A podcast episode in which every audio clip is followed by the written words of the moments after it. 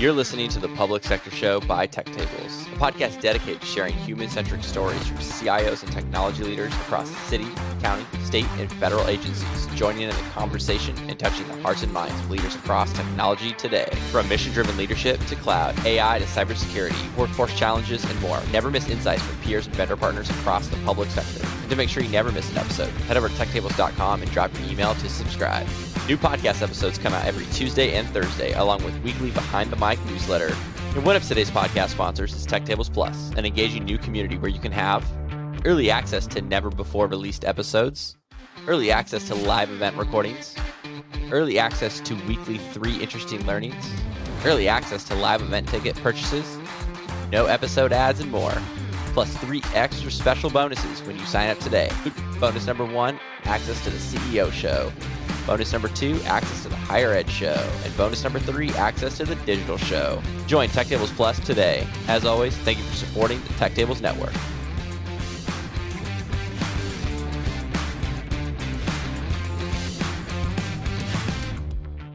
All right, let's welcome up Bratton Riley, co-founder and CEO at Citibot. Welcome to Tech Tables. Oh, Thank you, my good man. I love it. Okay, so for those who are not familiar about Citibot, Give us give us the pitch, founder. Come on, founder. We'll do it. Citibot is an AI powered customer service chat solution for government customer service. We occupy multiple channels. We started with text messaging because we are big believers in digital equity. And we have moved to a web chat and we're going into social media and soon to voice. Yeah, no, I love that. Okay, so you've got this really great story. So, for the, like, you've ever heard the phrase like pastor's kid, where like kids are like pastor's kids. Well, this is a mayor's kid. Mayor's hey, kid. Mayor's kid. Yep. You, your, your dad was like the mayor of Charleston for like 40 years, right? Something ridiculous. 4,000 years. 4,000 yeah, yeah. years. Yeah. yeah. So well, t- tell us about that. You're growing up. Growing up, I was the mayor's kid. So Charleston, South Carolina. Uh, Charleston has a strong mayor form of government, so the mayor is the CEO of the city, and you know he he built an inclusive government in the mid 70s in the Deep South, which was not something you read about a white politician doing. And um, super proud of that. Hired an African American police chief in 1980, which you didn't hear about in the Deep South at that time. And so he was, you know, Charleston has generally been a conservative city. It's now kind of purple, but he, um, he was always pushing the envelope. And so, you know, as a a child, I you know, was very proud of the work that he was doing, but also, you know, you can't please everyone. so, you know, there were always people that were, you know, wanting him to move less fast. Uh, but, anyways, uh, so much has happened in Charleston during that time, and I literally grew up in City Hall and have such an appreciation for how local government serves its residents and all the services that it provides to its residents. And I watched him build relationships of trust with residents, you know, over 40 years. And, you know, we've been through good times and bad times in Charleston. And, you know, when the bad times happen, it's really uh, critical that the trust is there. And fortunately, that was the case. And so, really, the, the question we wanted to solve for when we created Citibot was how can we help governments scale faster those relationships of trust to help build the trust and confidence in the residents that government's going to do what they ask it to do and do in a way that's more accessible, more in the hands of residents to, to get the information they need and get the, get the job done that they're looking for. Yeah, so I imagine like as a mayor's kid growing up, you know, you're probably like most kids where you're like 18, you're like, all right, I'm out of here. I looked like I was 12. Yeah, you look like you're 12. Yeah. Voice is still cracking. Like the whole yeah. thing. You're you're out the door, right? Like now, are you thinking? You know, you're probably not thinking public sector, right? It was funny when my dad asked me like where I wanted to go to college. I went to UVA in Charlottesville, and I told him I wanted to get away because I wanted to get out of his sphere of influence. and um, so I did that, and then I moved to Brazil after I went to college. Let's go. Um, and that was an amazing experience. But um, you know, I've always been closely connected to, you know, government and politics, and you know, the issues around equity and taking care of all residents, regardless of you know what they're bringing to the table, is just embedded in my heart. So you just that's it goes back to the early age. So it's fun for us to now be able to deploy technology to try to you know realize that vision of really trying to help help people out at scale. And, and is that what inspires you today? Like, what what inspires you to keep going? Yeah, I mean, example is so New Orleans is a customer of ours, and we just launched with them in June. They call it Jazz. So one of the things that we encourage our customers to do is to brand our system to the brand of the government. We believe that if the government, you know, they only get so many bites at the apple of presenting themselves as a "We Love You" resident organization. And so, you know, when you embed this cool AI powered chat system through the different communication channels, they're like, well, call it something cool. You know, don't need to call it Citibot. And so I got a, we got an email from New Orleans in January, and it said we want to call the system Jazz. And I mean, y'all don't know me from Adam's House Cat, but I got up and did my own version of a jazz dance, which fortunately was not on video because y'all would definitely have been laughing we have me out three the door. cameras here. You yeah, good. I, dance you know, maybe, maybe W. after a few drinks at That's the at the W. W later. Yeah. Oh. So anyway, so we launched in June, and then Ida, of course, hits New Orleans three weekends ago, and it was that Monday, and we're reaching out to the city to be like, "How you doing?" We've been in touch with them throughout the storm, and we're about to post something on our chat greeting, where we're constantly keeping the residents updated as to what's going on. To say that if there's a down power line, please call 911. We, you know, get approval from our customer before we do that stuff, and they said, "Don't push that out. 911 is down." So this was right when the storm hit. So for a time, the phone system was down. And so they were really getting the message out to the residents saying, hey, if you have an emergency, you need to go to the nearest police station or go to the nearest fire station. It's just like, you know, that's when you feel the gut punch. But in answer of your question, what keeps us going is the greatest honor that we have as a company is being there for our customers when they need us the most. And that's what we helped our customer do in Ida. So we were constantly using our chat greeting as a messaging tool to tell people where you can get an oxygen tank, where you can go to a shelter that's got food and water and power. How can you get a free ride to the shelter? And keeping that continuously updated.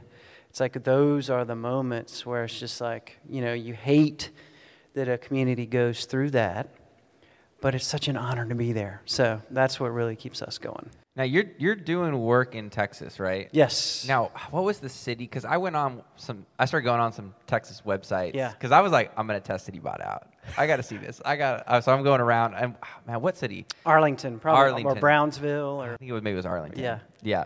Oh, I love that. So how do you think about automating these conversations between cities and citizens? Like, where do you see it work, and where does it not work? So, you know, if you want to stump a chatbot, you can always stump a chatbot. I- I did. You know, Yeah. And um, so we build a knowledge base for our customers. We usually use the web content that they have on their website. They work so hard to keep that data current and fresh, and it's a lot of information. They're publicly regulated. They got to, you know, everything needs to be public. So we use that information as the knowledge base, and then now we can actually bring into our system the questions that we anticipate residents will ask, and then we build in conversational AI the conversations around how residents can make a service request in the case of local government, where there's a pothole, missed trash pickup, et cetera.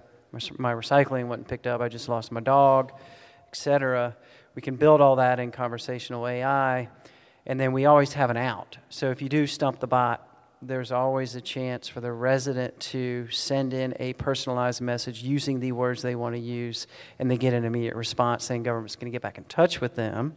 So you you never get to that dead end. Like no one wants to engage in chat and get to the dead end, and then you have to start over from scratch. You don't want that.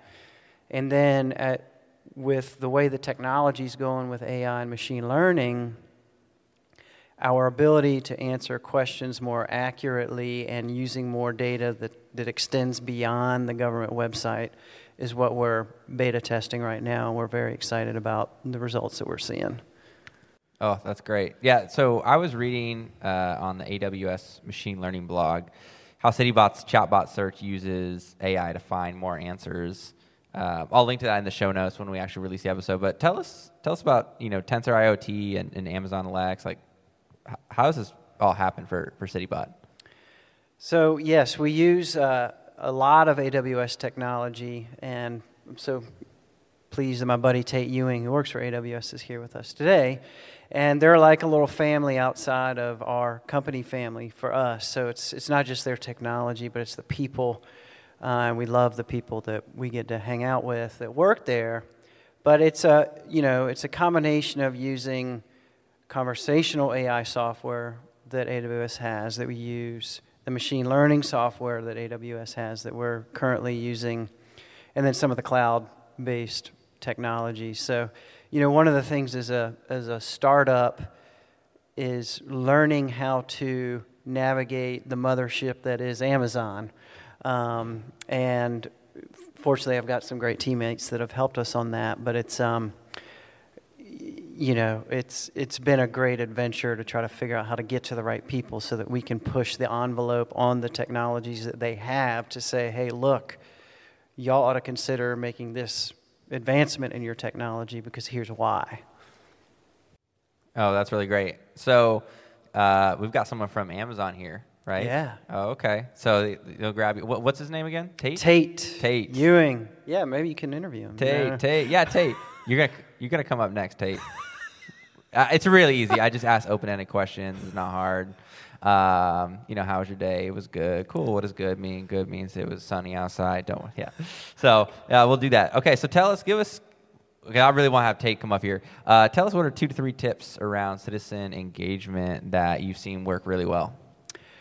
Well, I've got tips and then I've got sort of directional stuff where we want to take it. But, um, you know, some tips are first of all, just kind of helping governments, you know, on the back end. So we run this data dashboard. So we track all the communications that are coming in, not from a big brother perspective, because we don't care who's communicating, but we want the government to figure out why.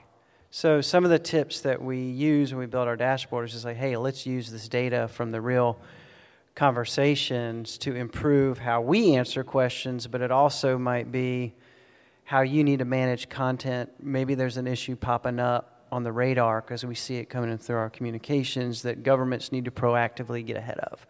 So one of those tips is just like, you know, we present the data to you let's use it for what it is. And part of what we do with our customers is we have a regular cadence of communication with them where we we show them the dashboard and say, you know, look what's what's going on here. And you know, in the case of New Orleans, you know, some of the stuff that's coming in is like, you know, pretty heart wrenching stuff. And they have a 311 in New Orleans too. So it's just it's such a they're using the data, but it's such an honor to see them you know, take these heart wrenching conversations and really connect with these folks to help them out. So that's a big tip. And then, I mean, we've heard it in the room today with Nadia and Mandy.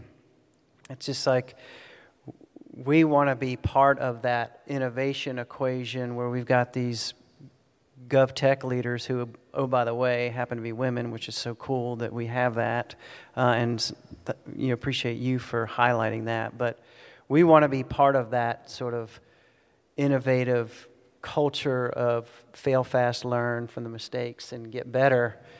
And, um, you know, we'd love to see a lot more of that. We'd love to bottle up the words that, that I've heard here today and share it with a lot of these other government leaders that we talk to. Yeah, I love that. All right, so you can catch Bratton at the W afterwards. Super excited to hang out. I'm glad you came in, and uh, maybe I'll do a da- jazz dance. Maybe you know. oh yeah, I don't know if you really want to see yeah. that, but no, I, I, do. I really do. All right, thank you, Bratton. Thank Appreciate you, man. It. You're listening to the Public Sector Show by Tech Tables, a podcast dedicated to sharing human-centric stories from CIOs and technology leaders across the city, county, state, and federal agencies, joining in the conversation and touching the hearts and minds of leaders across technology today. From mission-driven leadership to cloud, AI to cybersecurity, workforce challenges, and more. Never miss insights from peers and vendor partners across the public sector. And to make sure you never miss an episode, head over to techtables.com and drop your email to subscribe. New podcast episodes come out every Tuesday and Thursday, along with weekly Behind the Mic newsletter. And one of today's podcast sponsors is Tech Tables Plus, an engaging new community where you can have early access to never before released episodes, early access to live event recordings, early access to weekly three interesting learnings, early access to live event ticket purchases, no episode ads, and more. Plus three extra special bonuses when you sign up today. Bonus number one access to the CEO show. Bonus number two, access to the higher ed show. And bonus number three, access to the digital show. Join Tech Tables Plus today. As always, thank you for supporting the Tech Tables Network.